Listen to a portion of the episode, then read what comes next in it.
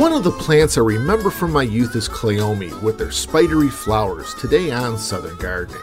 Southern Gardening with Gary Bachman is produced by the Mississippi State University Extension Service.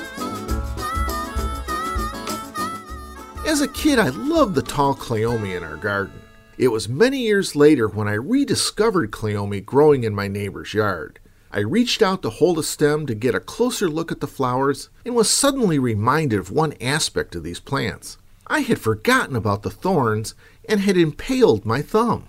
Several years ago, a new and exciting cleome was introduced. Senorita Rosalita cleome is a great garden and landscape plant. Flowers are produced freely all summer long. In 2009, Senorita Rosalita was selected as a Mississippi Medallion winner and has not looked back. And the plant does not have thorns. Older cleome varieties easily attain perennial status due to the prolific seed production. Senior Senorita Rosalita does not produce viable seeds, so there is no reseeding. The growth habit is much more compact, being 24 inches tall and 20 inches wide. Senior Senorita Rosalita has dense growth without any bare knees.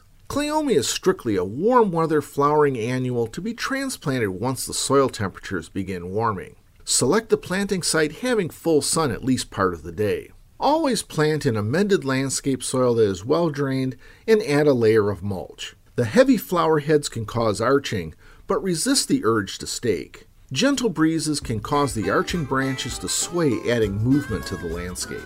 Senorita Rosalita Cleome offers interesting textures to the garden for you and your neighbors to enjoy. I'm horticulturist Gary Bachman for Southern Gardening. Southern Gardening with Gary Bachman is produced by the Mississippi State University Extension Service.